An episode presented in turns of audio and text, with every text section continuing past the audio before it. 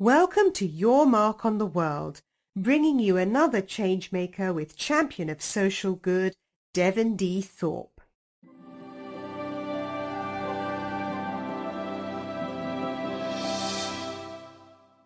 Hello, everyone, and welcome to the Your Mark on the World show. We're excited to have with us today a very special guest from England. We have with us today an Australian who's visiting England, and her name is Susanne Rea, and she is a real antagonist of polio. She is working full time now, even though she's retired, to end polio. It's so exciting to have her with us today. Uh, Susanne, welcome to the show. We're glad to have you. Thank you, Devin. Well, Susanne, tell us about your program. It's called The World's Greatest Meal to End Polio. What on earth is going on here? Tell us about it. It's a social media driven project, and what we're doing is inviting people to link up with us and put on a, an event. We call them events. And uh, they sign up through our website, www.wgmeal.com, and uh, we record um, their sign up and add it to a big track sheet which comes out of America. Uh, the people enjoy their meal or whatever they're going to do. There's so many uh, things that have happened from barbecues to cups of coffee to club meetings through Rotary. And then they uh, report in with um, photos, beautiful photos, and uh, also the amount of money they raised. Now, a couple of things happen that are really important. The first thing is once they deposit the money at Rotary.org, uh, that's tripled by the Bill and Melinda Gates Foundation. So we're very lucky to have a fundraiser that every dollar that is earned is immediately tripled. So that gives us a good boost, and uh, the children of the world um, naturally um, are going to be better off for that. Then once I get the photos, I go onto Facebook and talk about their event and trying to make it really special for the people that have taken part. And um, we get lots, we get hundreds of likes and lots and lots of shares, and people get quite excited about what they're doing, and I love it. Well, it and sounds like a wonderful program. How much money have you raised so far with this? It's nearly 900,000. Um, that, of course, includes the match. We're hoping to make it $1 million by World Polio Day, which is in just under a month. And uh, we've got some results lagging. That is a little bit of a problem that people do their event. Sometimes we can see it on their Facebook page or their website, but they haven't told us. So, you know, we need to know that they've actually um, raised the money, deposited the money, and then let us update our spreadsheet. Oh, so, um, yeah, and our long-term aim by the end game of polio is to raise five million dollars. Wow. And we will. That'll, that'll, be a huge contribution to the global effort to uh, fight polio, which is just a, a terrible disease. But please just take a minute, uh, Susanne, and tell us why you care about this. Why, why on earth have you devoted your retirement to this cause? Well, I'm a Rotarian, and uh, Rotary's primary cause is ending polio. We've been trying for nearly 30 years, and we we are very, very close. And so this is an exciting time to think that very soon that we'll finish. But we need money, and uh, I was appointed as something called a district polio chair, and that means that my job is to raise awareness and money for this cause. However, living in northern Australia, uh, the distances are so fast, fast, it was just impossible for me to go club to club uh, explaining what I wanted them to do, which was essentially to raise money for polio. So I thought of the idea of having a Facebook based, um, based fundraiser. And I had worked with um, Paul Wilson on the Global Swim Marathon and Mukesh Malhotra. And uh, so I went to London and met with Mukesh, who's a past district governor. And he uh, liked the idea, so uh, we agreed that um, having passed it through our club boards, that we would have a joint project. So it took a little while for us to get organised, and then we put a group up on Facebook, And uh, from there, we invited friends from around the world.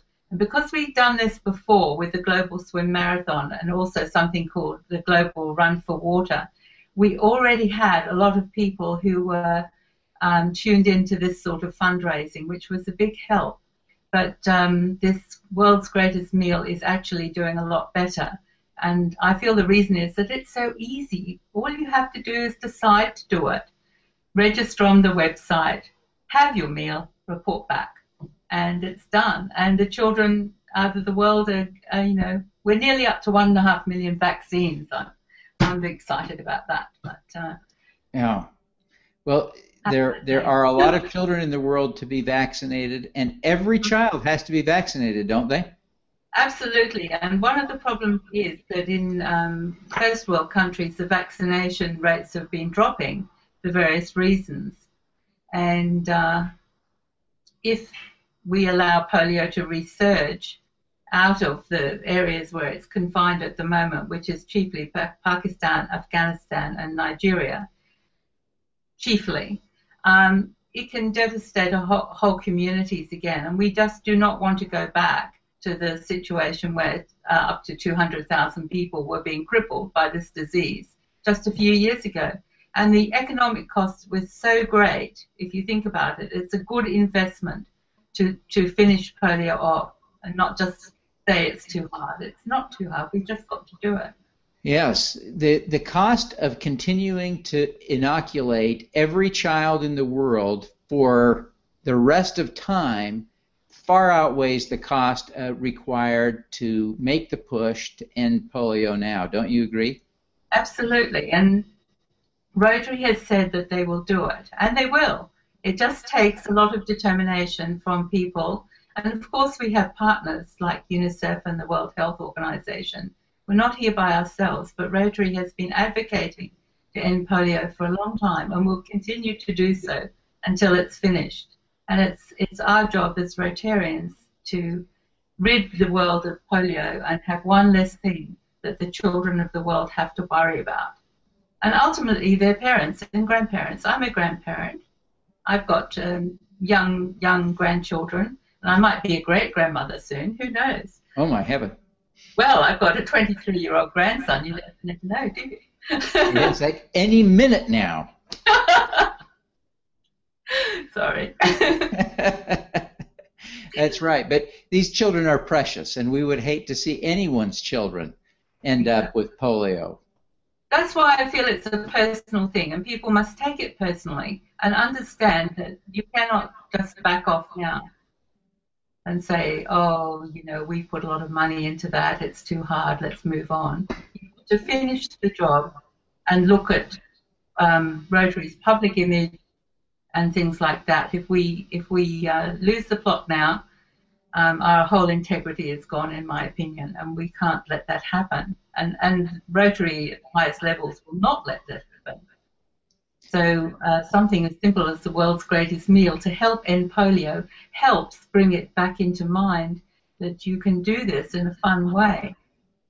So what's the first step if uh, if a Rotarian somewhere, or even someone who's not a Rotarian, wants to do a fundraiser to end polio? What's step one? Well, they first of all have to decide, and then they have to go to our website, and that's going to be available through you, through your publications, etc., and through um, what you put on after. Yeah.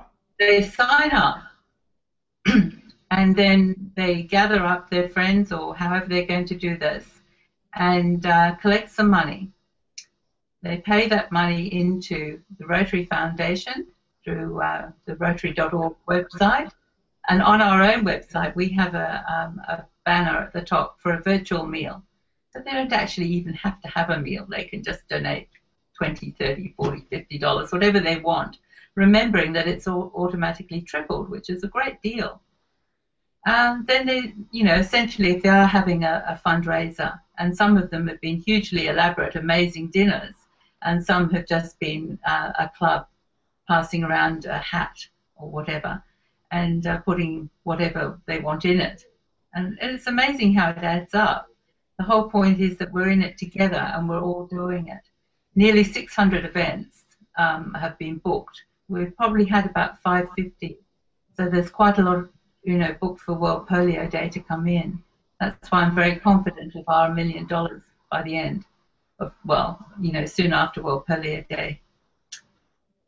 You know, once they've done this, it's just going to make such a difference, and everyone has a lot of fun. And I think that's, you know, although the cause is serious, um, you, we can't just be miserable when we're fundraising. We've got to make it fun to Sure. make like to do it.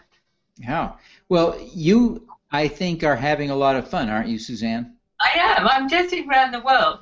I've come from Australia to England, and since I've been here, I've had amazing opportunities to go to dinners and meet with people and uh, introduce myself and the and the program. And people have been very receptive. And in a couple of weeks, I'm going to India. Now, in India, I'm spending three and a half weeks being taken around the country by Rotarians and um, introducing the program. The idea is that India gives back because over the years, India has had a lot of money come in to um, help make India polio free. And they've done an amazing job. The Rotarians, the, the government, everybody there, just amazing. And they are now certified polio free. free. And it's and it's what a challenging place to overcome polio. It is inspiring. If we can do it in India, we can do it anywhere. Absolutely. You know, and uh, having visit when I visited in India, I then go to North Carolina and going to meet a lot of Rotarians there, and I hope to uh, open the program up to them because it's not not always easy just through Facebook because a lot of people are um, not um, aware of Facebook or don't want to use it for various reasons. But it's an amazing platform for fundraising, and it's free. You know, why wouldn't you use it and reach That's people right. like you? Well, fantastic. Well, Susanne, it's just wonderful to meet you. I really commend you for the great work you're doing, and thank you for the time you've spent with us today. Thank you, Devin, for the opportunity and for the children of the world. All righty, let's do some good. Thank you.